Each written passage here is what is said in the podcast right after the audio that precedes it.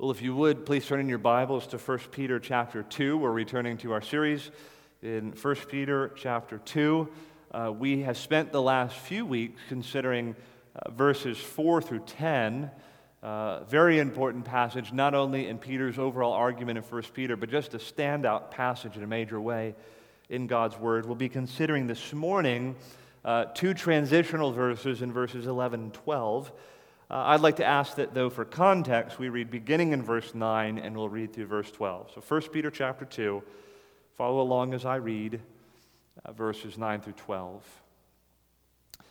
1 Peter 2 9, Peter says, But you are a chosen race, a royal priesthood, a holy nation, a people for his own possession, that you may proclaim the excellencies of him who called you out of darkness into his marvelous light. Once you were not a people, but now you are God's people.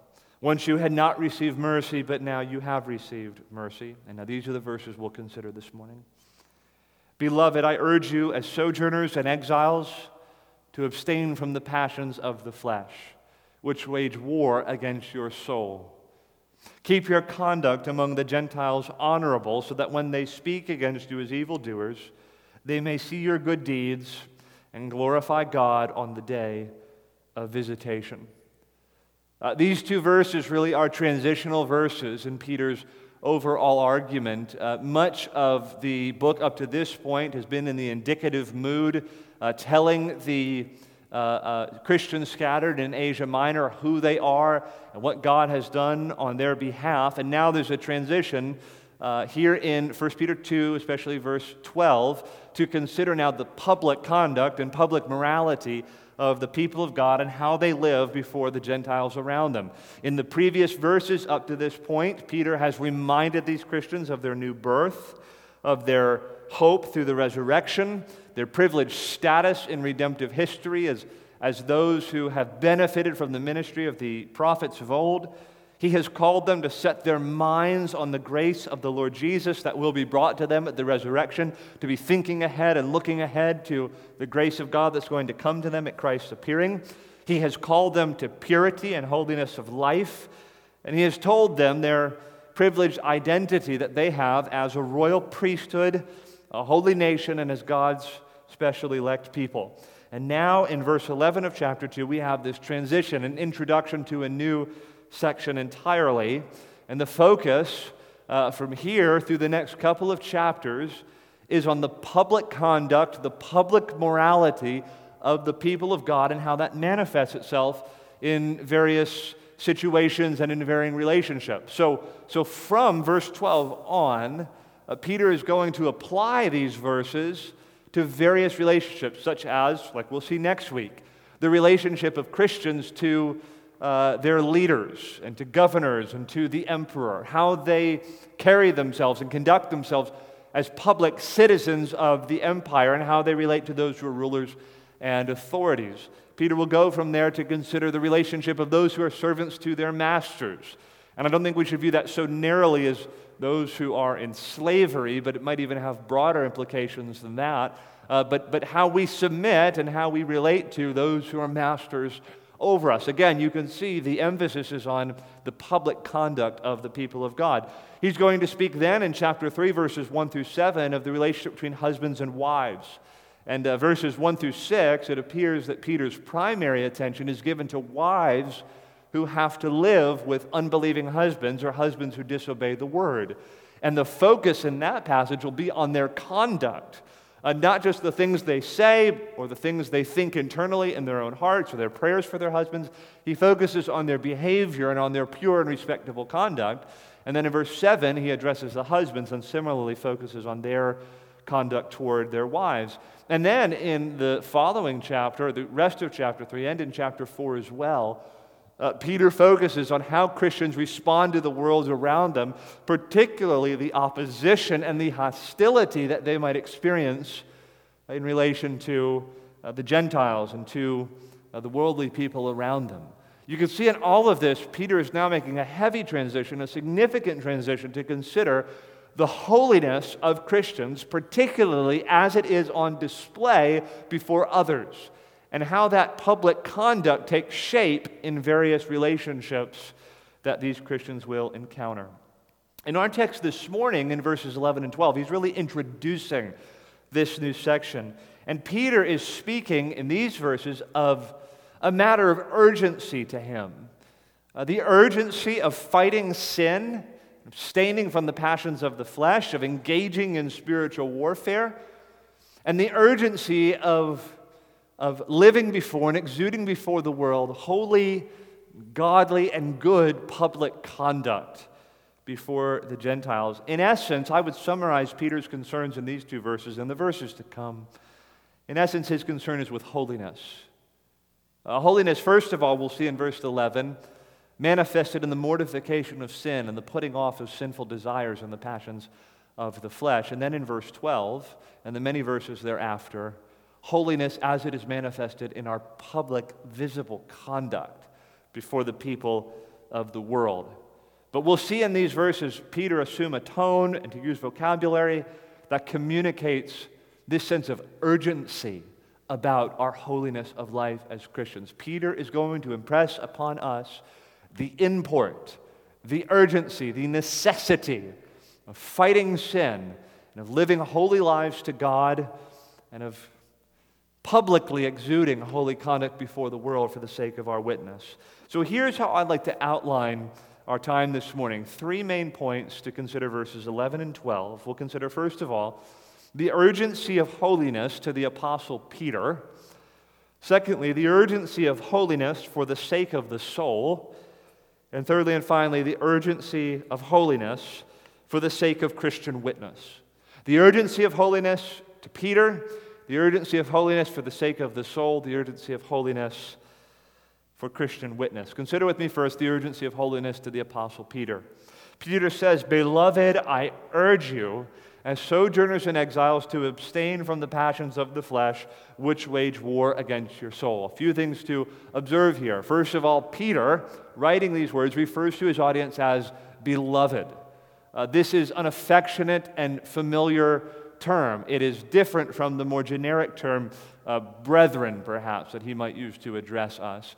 Uh, this term, beloved, is a favorite term of the Apostle Paul and of the Apostle John. It's also a favorite term of the Apostle Peter. He uses that term, beloved, to describe his audience seven times between the epistles of 1st and 2nd Peter. This is the first time he uses the term. But he's communicating something here now familiarity and warmth. He wants them to know, I love you. You are beloved and dear to me. And typically, when this phrase is used, whether it's in Paul's writings or John's writings or Peter's writings, uh, the, the ascription beloved is followed by a very significant exhortation. Uh, typically, it's a way to, to draw the reader in, and I think that's how it functions here.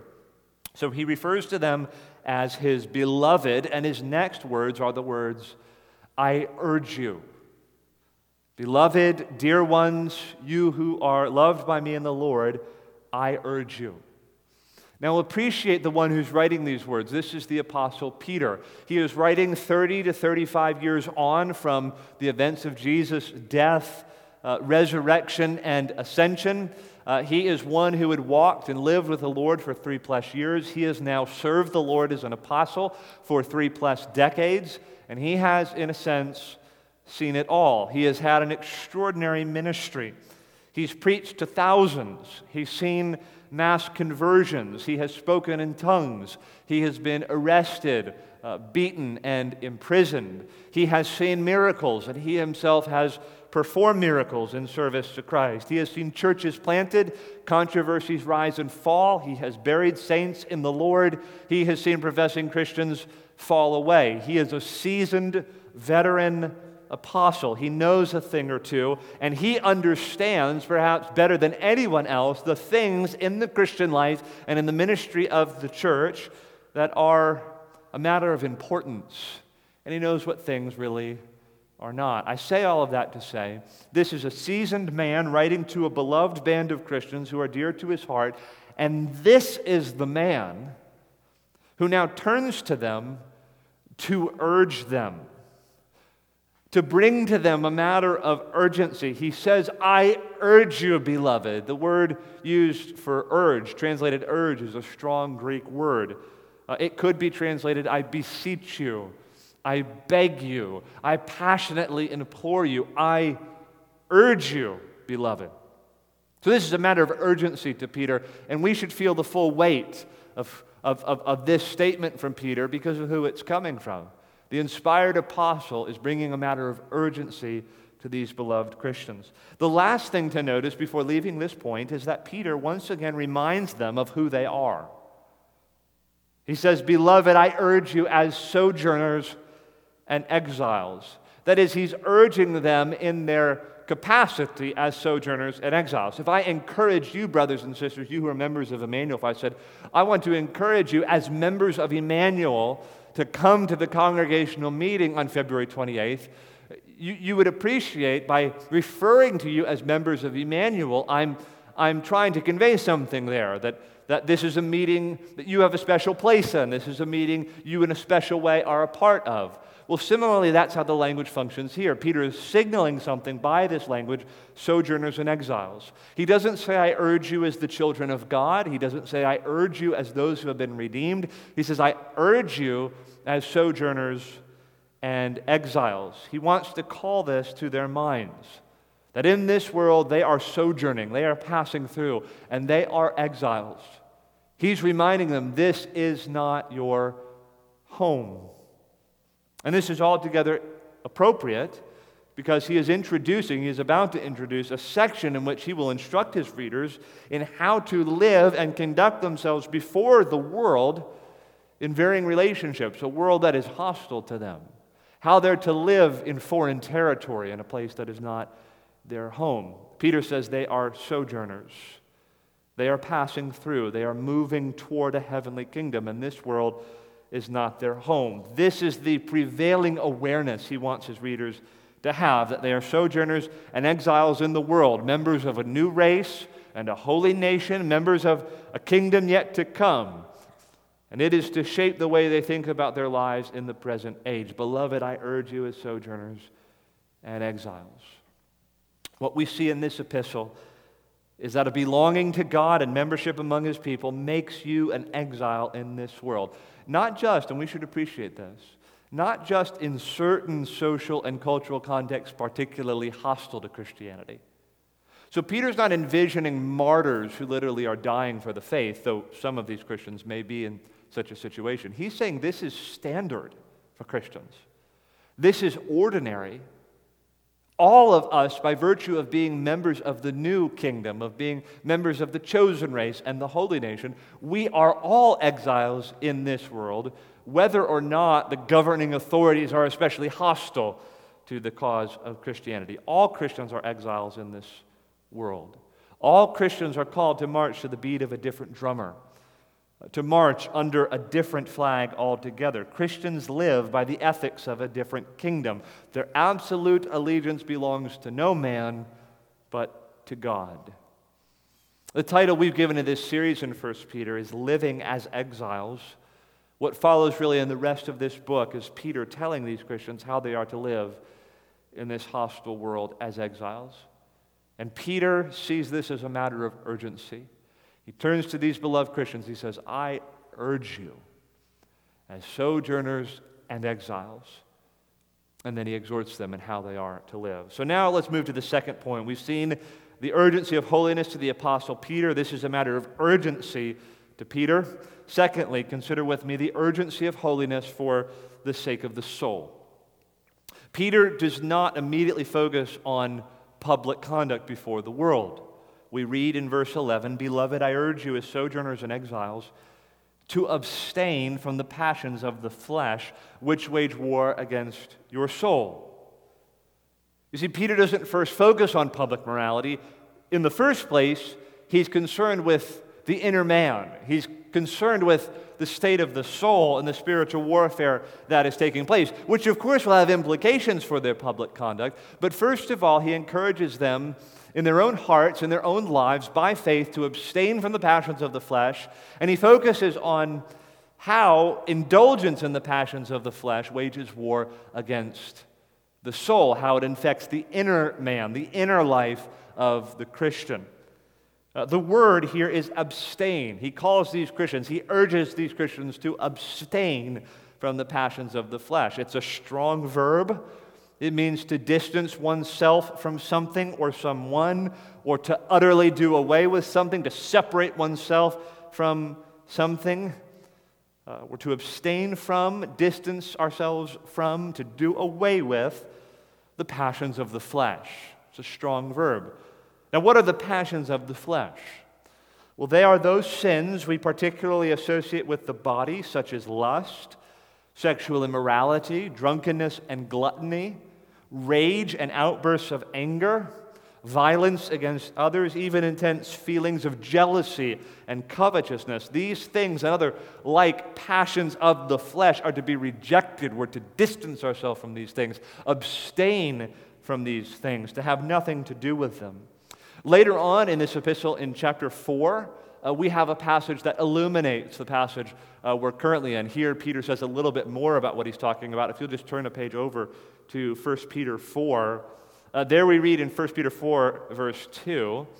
Uh, these Christians are exhorted to live for the rest of the time in the flesh, no longer for human passions, but for the will of God. There's a dichotomy there. We can live for human fleshly passions, or we can live according to the will of God. Verse 3 For the time that is past suffices for doing what the Gentiles want to do, living in sensuality, passions, drunkenness, orgies, drinking parties, and lawless idolatry. Now, listen to this, verse 4. With respect to this, they are surprised when you do not join them in the same flood of debauchery, and they malign you. In other words, these Christians weren't joining in to this sinful bacchanal of, of revelry and ungodliness. Uh, rather, they were separate from it. They were abstaining from these sinful passions. And Peter says, They malign you for this. You don't join in with them, and therefore they're offended by you. Verse 5 But they will give an account to him who is ready to judge the living and the dead. You appreciate Peter's point. These things have no place among the Christian community. We're to abstain from them. And this has huge implications, of course, for our public conduct in the world. We don't go and pursue uh, the passions of the flesh and the way they manifest themselves in all kinds of ways in our culture today. But before he goes there to the public conduct and how abstaining from these passions will affect our public morality, Peter highlights how the passions of the flesh impact the inner life of the believer. He says these passions of the flesh, they wage war against the soul. He's not talking now about outward hostilities, he's talking about an inward warfare. The passions of the flesh wage war against your soul, which amounts to one of the main reasons why holiness, brothers and sisters, is a matter of such urgency for the Christian, because sin the passions of the flesh, they wage war against your soul. Peter here is articulating what the Lord articulates in various places and what the Apostle Paul also articulates. And that is that within each Christian, young and old, no matter how long you've been walking with Christ, within each Christian there is a warfare going on between the soul united to Christ and the remaining sin and corruption within, the passions of the flesh, which we all must endure. You have the soul united to Christ on one side, the passions of the flesh on the other. And it's not pictured in Scripture as a neutral cohabitation or a kind of uncomfortable living arrangement that we just sort of tolerate and endure. The language of Scripture is all out warfare. These passions of the flesh war against the soul united to Christ.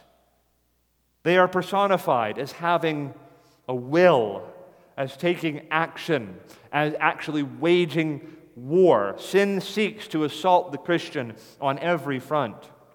Sin seeks to bend the Christian to its will. Sin is acting, sin is doing. The passions of the flesh are seeking to exert their influence and to press the Christian and to influence the Christian and to destroy the Christian. And we must be wary, Peter tells us. We must be prepared for the fight of our lives. Brother, sister, may I solemnly warn you in the gravest of terms that sin's desire is to have you. Satan wants to destroy you. The passions of the flesh want to one day walk over the corpse of your dead faith. The passions of the flesh are remaining sin and corruption. They're acting, they're doing, and they are seeking to destroy you and to upend your faith. They will show no quarter. Therefore, you must show no quarter. You must fight. You must wage war. And in Jesus' name and by his grace, you must prevail. You must give the most serious attention to this issue. You must allow yourself to be gripped by the urgency of this matter. The Lord Himself would have us think daily about this, even as He taught us to pray in the Lord's Prayer, which we believe is a daily prayer. We're to pray for our daily bread, right? What is one of those petitions in that very short prayer? We're to go to the Lord every day and we're to ask Him, Lord, lead us not into temptation, but deliver us from evil. See, evil is assaulting us, attacking us, waging war against us. So we're to pray, Lord, deliver us from evil. Of course, in the Sermon on the Mount, what does the Lord Jesus say? Uh, with respect to sins of the eye and of the hand, he says, If your right eye causes you to sin, pluck it out. If your right hand causes you to sin, cut it off. What is that? That's, that's warfare, that's holy violence. Better to go into heaven with one hand than to go into hell with two hands. And listen, Peter was there on that mountain. The sermon was addressed to the Lord's disciples, even though there were crowds around them. It is addressed to disciples. And, and, and Peter was there on the mountain when the Lord gave these words. He saw the look in his eye, he heard the tone of his voice. And so when Peter says 30, 35 years on, that we're to abstain from the passions of the flesh which wage war against the soul, when he urges us to mortify our sins and to fight the sins of the body and the sins of the flesh, he knows what he's talking about. He would have detected the urgency in the Lord himself as he spoke to his disciples about the effects of sin. This should grip us with a heightened degree of sobriety and seriousness. Uh, the passions of the flesh, brother and sister, they're waging war against your soul. Now, it's just my observation from the standpoint of church history that the present generation of Christians generally do not give as much thought to the matter of spiritual warfare and to the urgency of fighting against sin as previous generations. By the way, this is one of the reasons why I love the Puritans so much and why I encourage people to read the Puritans. They had such a passion for holiness and such a passion for mortifying sin and living godly lives unto God. I think I've told this story before, but uh, William Gurnall, the Puritan uh, from uh, Lavenham in Suffolk, uh, Suffolk in England, uh, wrote 1,240 pages of commentary on 11 verses in Ephesians 6, the passage on spiritual warfare. The book is called The Christian in Complete Armor. And that was so serious a matter to Gurnall that in many ways it was his life's work, his magnum opus, to help Christians in the fight against sin. Some of you will have heard of John Owen's book on the mortification of sin. I made reference to this uh, in my address at the Feed My Sheep conference last fall. Uh, what many don't know about that book is that it was not penned in some detached rural parish uh, it was not written in an ivory tower. The book was originally a series of sermons preached to Oxford undergraduates, most of them teenagers. And in that book, Owen says this, and you teenagers watching, and indeed everyone watching, should take these words to heart. Owen says, Be killing sin, or it will be killing you. There is not a day but sin foils or is foiled prevails or is prevailed on. And it will be so while we live in this world. Let not that man think he makes any progress in holiness who walks not over the bellies of his lusts. One of the great strengths of Owen's book is that he personifies sin often. He envisions sin as having a will as having designs on the Christian, much like the Lord and the Apostle Paul and like Peter speak. So he says in another place, Owen does, sin does not only still abide in us, but is still acting, still laboring to bring forth the deeds of the flesh. When sin lets us alone, we may let sin alone. Listen to this sin aims always at the utmost. Every time it rises up to tempt or entice, might it have its own way, it would go out to the utmost sin in that kind. Here's what he means every unclean thought or glance would be adultery if it could.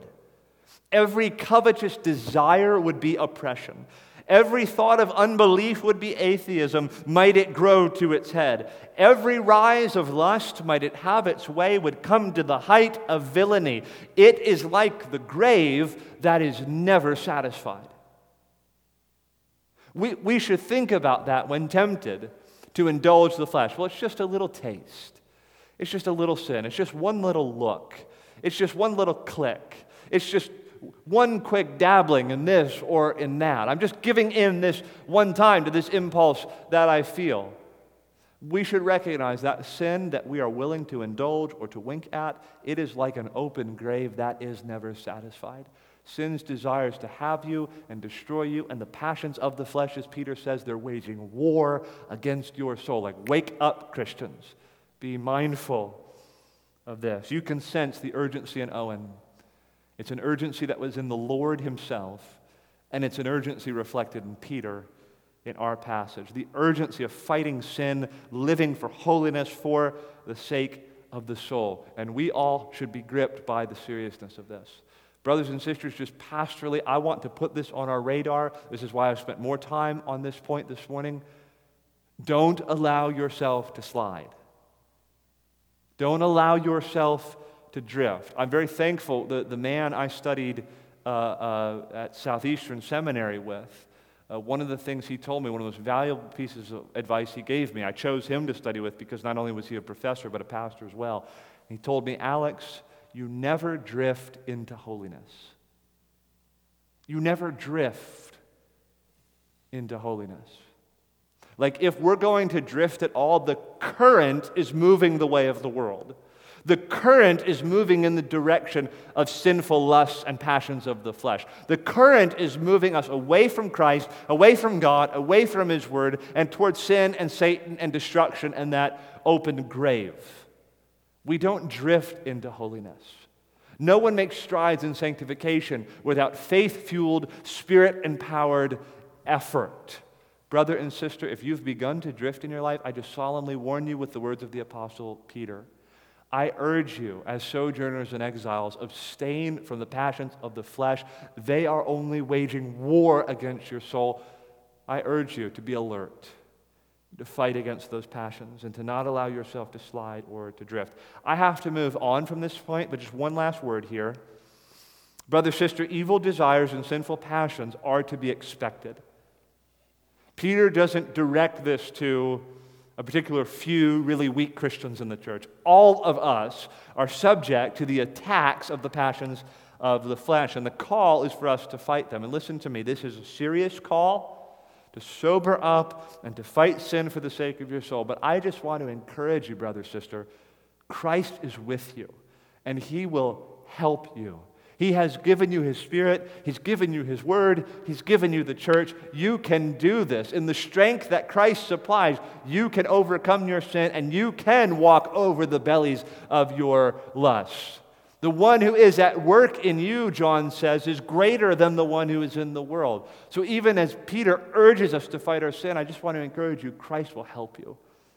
And you have His help and His succor and His aid in the work of mortifying your sin. All right, thirdly and finally, we've considered the urgency of holiness to the Apostle Peter, the urgency of holiness for the sake of the soul. Consider with me, thirdly, the urgency of holiness for the sake of Christian witness.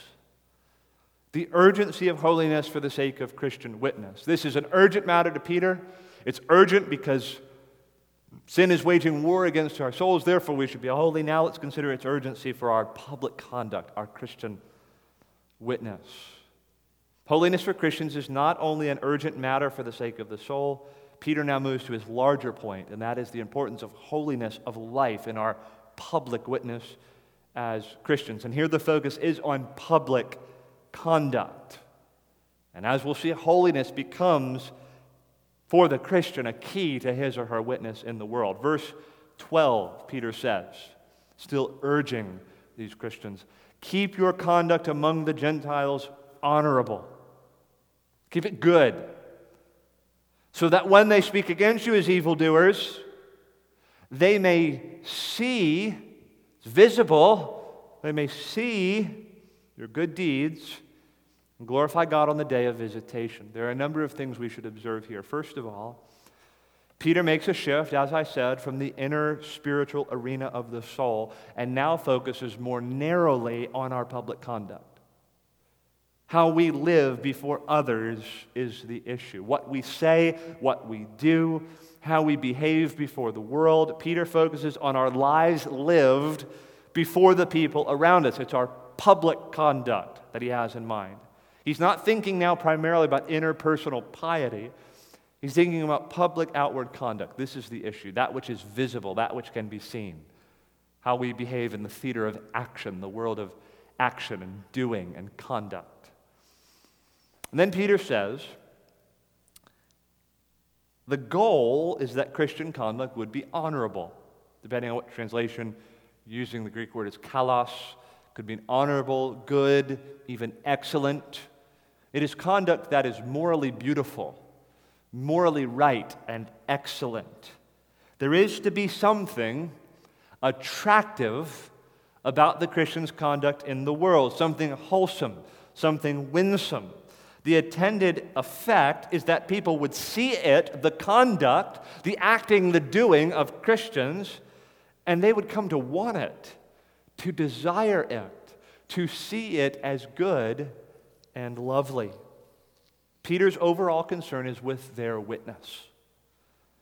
Because, as we see in the next clause, he envisions what their witness is and how people perceive them. The Gentiles, he says, are speaking evil of these Christians. Pay attention to your conduct because they're speaking evil of you. Now, at this point, a lot of the commentators speculate as to what is behind this phrase for Peter. Was Peter aware of some conspiracy against these Christians? Did these Christians have a particularly bad reputation they had to work to overcome? Uh, were these charges against Christians uh, related to those more general charges that some historians have told us about? We know that many Christians uh, in those early days were uh, accused of cannibalism because they spoke of eating the body and blood of uh, the Lord. So they were slandered as cannibals. Uh, they were slandered as those who engaged in incest. And the reason for that is because so thick was the idea of a family among the church community uh, that they referred to one another as brother and sister. And brothers and sisters in the church would sometimes meet and marry each other. And so they were accused of incest. One of the largest and most significant criticisms leveled at Christians in those early days was that they were uh, insubordinate to the government or had radical views that somehow made them a threat to the government. So the officials were always wary about this new Christian cult. Uh, they did not recognize the emperor as Lord. They said that Jesus was Lord, and that was considered a very dangerous idea. Uh, so, what does Peter have in view? The Gentiles are speaking evil of these Christians. What does he have in mind? Well, I don't think, my take is not that we should try to explore behind that phrase some hidden meaning there. I think Peter is envisioning the sort of general garden variety hatred and hostility from the world that is the lot of every true Christian. You know this, right? As, as one reads the New Testament, uh, we learn that opposition from the world is not exceptional but is rather ordinary, standard for the Christian. It's the default mode. The world is hostile toward the Christian faith. The hostility of the world is just like background music to the Christian, it's always going on. It's like elevator music. Like, this is, this is the world we live in a world that is hostile to Christians and the things that they believe. We considered this when we looked at Jesus' words in the upper room in John 15. I think that our brother Zach preached from these verses Uh, there in John 15, in verse 18, the Lord says this to his disciples there in the upper room If the world hates you, know that it has hated me before it hated you. If you were of the world, the world would love you as its own. But because you are not of the world, but I chose you out of the world, like elect exiles, called, chosen, you're a new race, a new nation. You're not of the world anymore. This world is not your home. I called you out of the world. Therefore, the world hates you. Not because you're particularly obnoxious, uh, not because uh, you wear jean skirts and make homemade bread, not because uh, you have some uh, quirky uh, social tics about you. The world hates you because it hated me, and because you identify with me, and because I called you out of the world to make you my own. And if the world hated me, it's going to hate you, as Jesus goes on to say. Remember the word that I said to you A servant is not greater than his master. If they persecuted me, they will also persecute you. This kind of hatred from the world is normal for Christians. We should not view it as extraordinary. You could imagine what it was like for these Christians in particular and what, what things might have invited the hostility of the world. They were exiles in the world, they didn't view the world as their home. They did not worship the other gods of the nations. They did not syncretize Jesus in with all of their other former idols. They would not acknowledge Caesar as the Lord. They would not engage in all the idolatry, the drunken revelries, the orgies, the worldly events promoted and celebrated by the world around them. They didn't participate in those things. They didn't go along with the world. Remember in chapter 4, verse 4 that I read a moment ago, Peter said, with respect to this, they are surprised when you do not join them in the same flood of debauchery, and they malign you. They hate that you don't participate in their worldly events and go after the passions of the flesh as they do. They despise you because you don't share with them in what Peter calls their flood of debauchery. The Christians were different. They stood out. They were, in the best sense of the phrase, countercultural. And like them, so we are called to the same sort of thing today in our generation. Friends, increasingly in our context, like 21st century American context, increasingly the way of the Lord, the path of righteousness, Psalm 1, the pathway of discipleship, of following Jesus and living by his code of ethics, will increasingly put us in conflict with the world. The truths we claim, the things we believe, the convictions our faith leads us to embrace, they will invite the opposition of the world. Or at least they should. So at this point, it's worth asking, my friend. Just want to challenge you. Do you present anything in your life in your beliefs, in your convictions for the world to oppose? Or do you just fit in seamlessly to the world's ways of thinking and acting in your speech and in your conduct? If someone observed your life alongside the life of the average worldling, would they discern a difference? I sure hope so. Paul in Ephesians 2 describes what he calls the course of the world.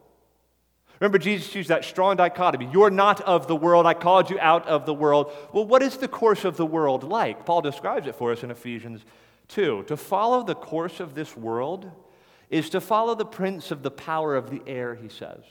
The spirit that is now at work in the sons of disobedience. It is, as Paul says, to live in the passions of our flesh, carrying out the desires of the body and the mind. The Apostle John will say in 1 John 2, I think it is, all that is in the world is the lust of the eyes, the lust of the flesh, and the pride of life. In John 3, the world is described as being in darkness. They hate the light, they love darkness rather than light because their deeds were evil. This is the world for you. And if that is the world, We, as the people of God, as those who have been born again, as members of the chosen race and the holy nation, and those called to be holy as God is holy, there could only be, there must only be the sharpest contrast between followers of Christ and the people of this world. That, that course that I described, that Paul describes, that's not our course. We are not of the world. That's not us. There could only be the sharpest distinction between the way of the wicked and the way of the righteous. As one theologian has said, the problem with Christians today is not that we are too awkward, but that we are not awkward enough. And I just want to encourage any young Christians watching this morning, listening to this sermon, you should think about this. I'm really burdened for the young people in our church. I'm so thankful to God that it appears He has saved so many of you, He's working in you you're cultivating of spiritual disciplines and spiritual habits.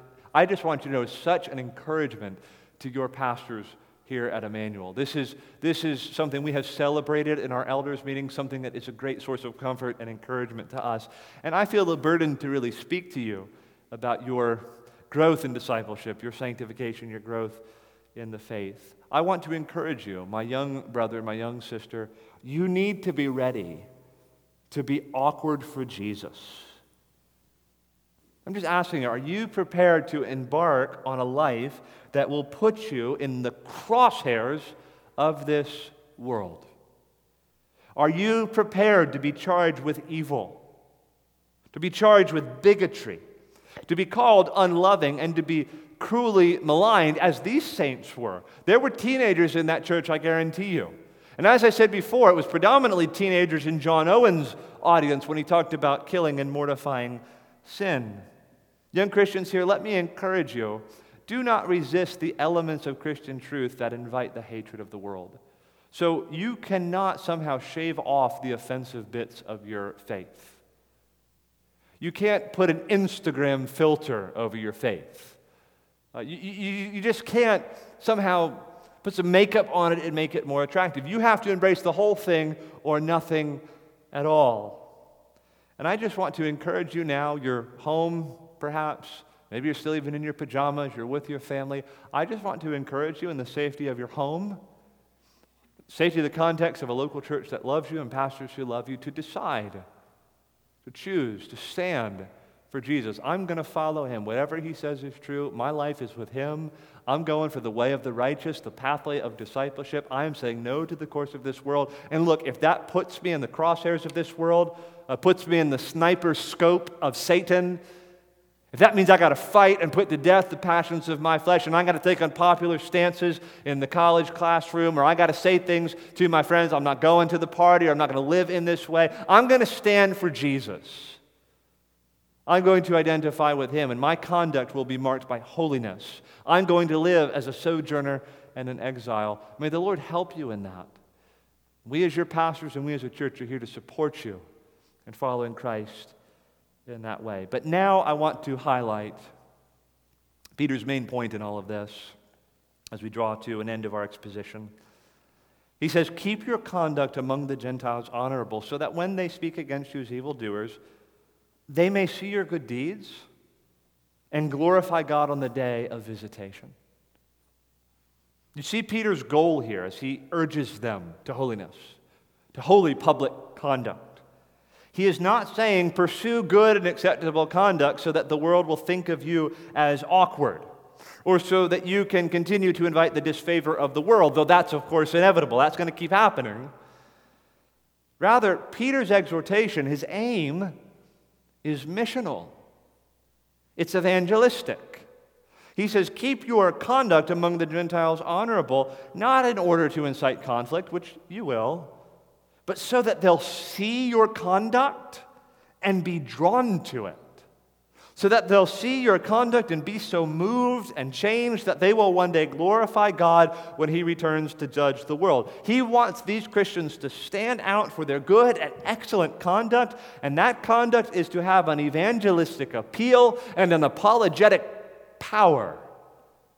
Now, I'm aware there's some different interpretations of that last phrase that they may glorify God on the day of visitation. But I do take it to mean that people are going, people who've heard, your, heard, heard the gospel, heard you speak to them about the truth, they're going to see your conduct. And your godly conduct is going to be attractive to them. It's going to be winsome to them. And it's going to lend credence to the message that you preach. And people are going to come and they're going to believe and they're going to be saved. And then when God returns, when Jesus Christ comes to judge the world, there will be people there who were converted largely through your witness and the things that they saw in your life. And they'll give glory to God for what they saw in you and what he then brought about in them. I think that's what Peter is saying. And one of the reasons I think that is because in subsequent chapters, we're going to see this is exactly how Christian conduct works. It has an evangelistic appeal, it has an apologetic power, like with the husbands in 1 Peter 3 who disobey the word. How does Peter encourage them? He encourages the wives to seek to win the husbands by their chaste and respectable conduct. Now, he envisions perhaps that words have been said, but they're still disobedient to the word. He says, You may win them without a word by your godly and respectable conduct. Later on in chapter 3, that famous passage where we're told to be ready to give an answer to anyone who asks for the hope that lies within us, what prompts that question? We'll look at this passage more carefully in a few weeks, but what prompts the question? Looking carefully at that passage, we see that it's, it's the behavior of Christians that's prompting the question. It has an evangelistic focus, an evangelistic value. People see the conduct, the behavior of Christians, and they're prompted to ask, Why are you the way you are? How do you have hope? And you seem unmoved through this whole coronavirus pandemic, and you're not disturbed about it in the ways that I am. Where do you get that hope? How do you act the way that you act? Why man, do you talk to your husband in that way? Why do you talk to your wife in that way? Why do you live the way that you live? Why is this family so loving toward one another? Why do you behave toward one another in the church, deferring to one another, loving one another, giving your resources to one another? That public conduct has an attractive quality, a winsome quality. And it will lead people on the day of judgment, when God visits this earth, to give glory to Him on that great and final day. What Peter is saying is that our good conduct as Christians, our holiness of life, is meant to be compelling and attractive to a watching world. There should be something about Christian conduct that is, in a holy way, handsome and bright and attractive. I think this is why, to a large extent, Jesus chose the images he chose in the Sermon on the Mount in Matthew 5. Verse 14, Jesus says to his disciples, You are the light of the world. A city set on a hill cannot be hidden. Nor do people light a lamp and put it under a basket, but on a stand, and it gives light to all in the house. What's he talking about? Verse 16. In the same way, let your light shine before others so that they may see your good works. What's the light? What's the light that's shining? It's the good works of Christian people. They see the light, they're drawn to the light. It brings light to the house so that they may see your good works and give glory to your Father who is in heaven. Remember, Peter was there at the feet of the Lord as these words were said. They informed his theology and his perspectives. Now he's saying, I think, the exact same thing to these Christians in 1 Peter 2 11 and 12. Keep your conduct good, excellent so that those who look on will see it. And the day will come when they will give glory to God on the day of visitation. Christians truly born again and made new by the Spirit of God, bearing fruit in lives of good works and godly conduct, have a certain appeal to this world. The world needs Christians to live holy lives. Our conduct should enhance and not hinder our Christian witness. Now, in the few minutes here that remain, I just want to give us three lines of application. We've seen the urgency of holiness for the Apostle Peter, the urgency of holiness for the sake of the soul, the urgency of holiness for the sake of Christian witness. Now, this is going to be enlarged upon in significant ways over the coming week. We're going to consider public conduct of Christians and how it comes to expression in varying relationships. But let's consider this morning in closing three brief lines of application. Number one, for the Christian, the world should feel like foreign territory to us. For the Christian, the world should feel. I'm not saying it is, it should feel like foreign territory to us. It should be the Christian's natural state to feel that the times are out of joint and that we do not truly belong here. Like that's, again, just Christian background music. That's always playing in the background. We don't belong here. This is not our home. We are sojourners and exiles. In our current cultural moment, things are deteriorating, quite rapidly, and Christian claims and convictions are going to be increasingly marginalized. Uh, to some, they will appear downright bigoted and antisocial. But my concern is with our reaction to these things. We should expect the hostility of the world. We know that this is not our home, but what should be our reaction? As increasingly the world feels like it's not our home. Well, should we just freak out? Should we all kind of huddle together and wait out till Jesus comes back? Let me let Peter speak to us. I think this is so helpful in framing our thinking about a world that is feeling increasingly foreign to us.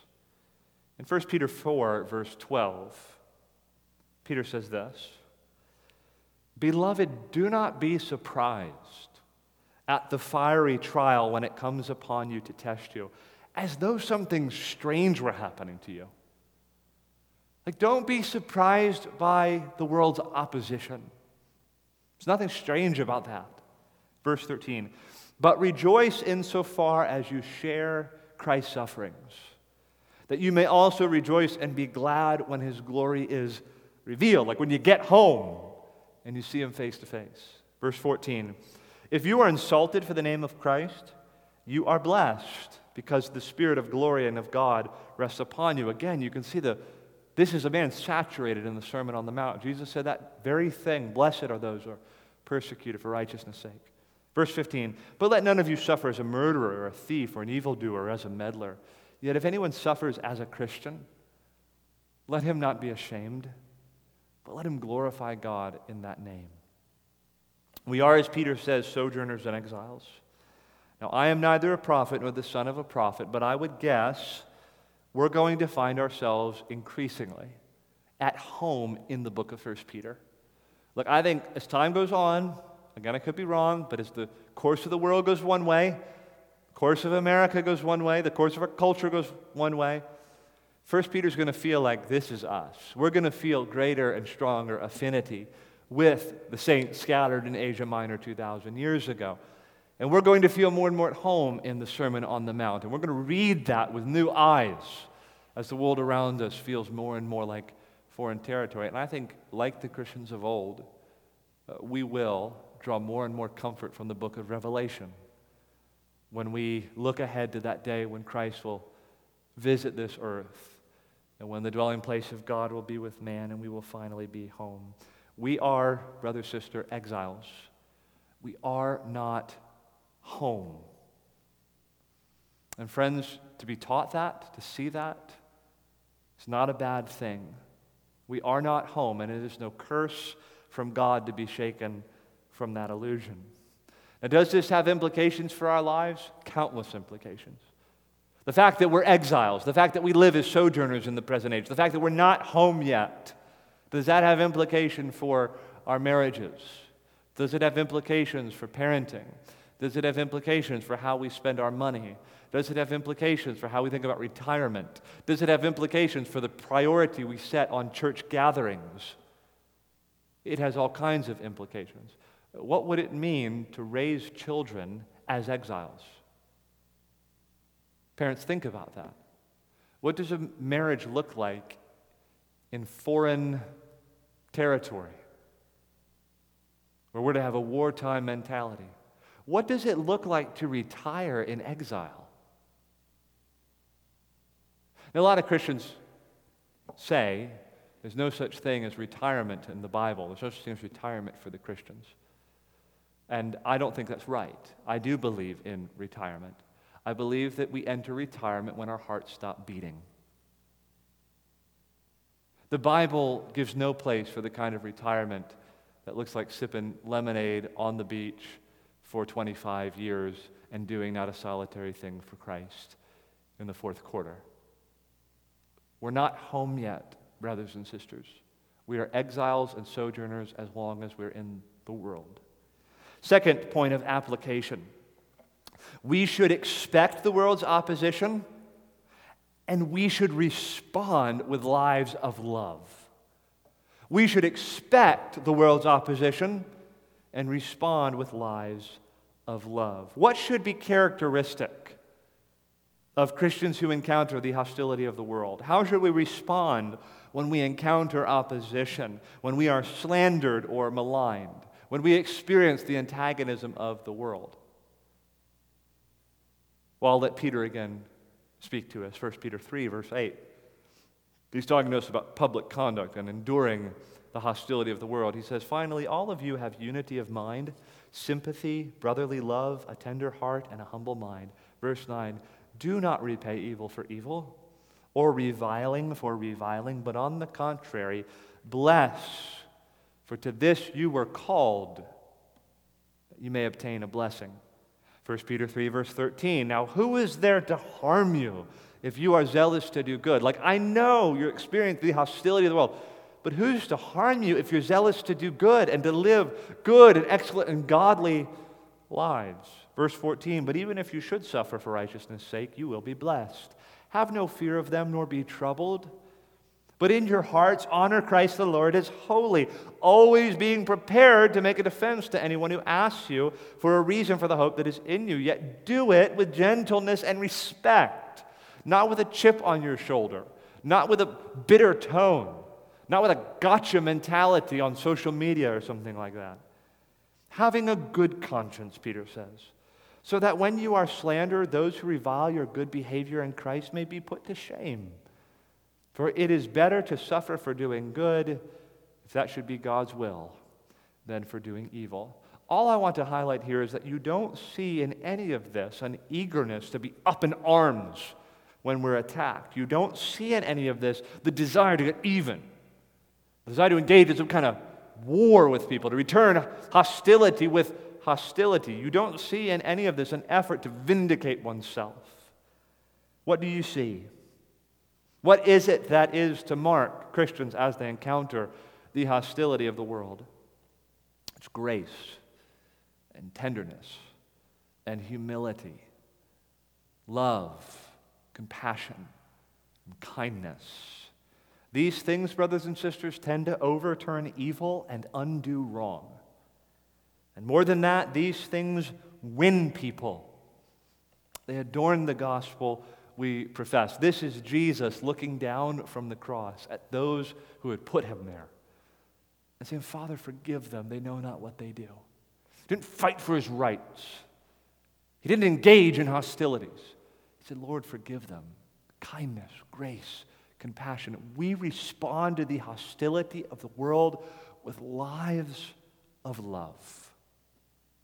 Thirdly and finally, we who are Christians should give a great deal of attention to our conduct before outsiders, our public conduct, how we live, what can be seen by outsiders. Peter is encouraging these Christians, urging these Christians to be more cognizant, be more aware how you live before lost people, how you live before the Gentiles who speak evil of you, to be cognizant of their public conduct before a watching world. And he wants them to recognize how their good and honorable conduct has a bearing on their witness. Now, I just want to address here, I think, two mistaken notions that I, I hear and see in, in, in the wider Christian world every now and again that I think this verse speaks into, this application speaks into. On the one hand, you have many Christians who think that in order to be evangelistically attractive and in order to be a good witness, in order to try to win the world, the strategy needs to be to like diminish as much as possible the evident difference between Christians and non-Christians. So if we're going to win the world, we got to kind of become like the world. And, and I shouldn't try to display uh, like holiness and some kind of gap between me and them uh, uh, uh, in terms of, of moral good or something that's morally attractive or righteous. We should really diminish the differences. We're all sinners. Hey, I'm just like you. Hey, we can go and do the same things and do all the same stuff, and the difference is I've been forgiven. Brothers and sisters, I want you to see, first of all, that perspective is wholly unbiblical. But more than that, it robs the Christian faith of one of its greatest apologetic arguments. This is repeated again and again in the New Testament. That one of the things that draws people to the gospel, that attracts people to the truth, is seeing the effect of the truth and of the gospel on sinners who have been saved by the grace of God. We should not try to diminish what God has accomplished in his people. We should seek to live holy lives before outsiders, recognizing that we're called to do that in the scriptures, first of all, and that this is one of the means by which people are actually drawn into a saving relationship with Jesus Christ. They should see. We want people to take notice of the difference Christ makes in the lives of believers for our marriages, for our families, for the way we work, for the way we study, for the way we engage on social media, for the way we speak to our neighbors, for the way we spend our money, for the way we care for the poor, for the way we love our neighbors. This is part of what makes Christian witness so compelling. A second notion that I think is mistaken, that I think this point helps us to understand. Okay, we're to give attention to our public conduct for the sake of its witness. I think that some Christians think that seeking to exude publicly holy conduct is somehow prideful and self righteous and at worst Pharisaical. Now, I want to acknowledge there's something true in that concern. None of us are to be like the Pharisees. None of us are to imitate them. But what was so wrong with the Pharisees? They loved the prominent places at the parties and at the gatherings and in the streets, and they loved to don certain clothing and certain markers of their purported piety. But what was wrong with the Pharisees? The problem with the Pharisees, brothers and sisters, is not that they were actually holy. The problem with the Pharisees is that they were fakers. They had the veneer of holiness and godliness, but they didn't have it in their hearts. They were, as Jesus says, whitewashed sepulchres, whitewashed tombs. They were shiny on the outside, but they were corpses inside. We're not to be like that at all. But that's not at all the aim that Peter is commending to us. He's talking about genuine, sincere, authentic godliness, the product of the new birth and being made a new creature in Christ Jesus. We now are holy as God is holy, and we should not be negative about people seeing that and being drawn to that.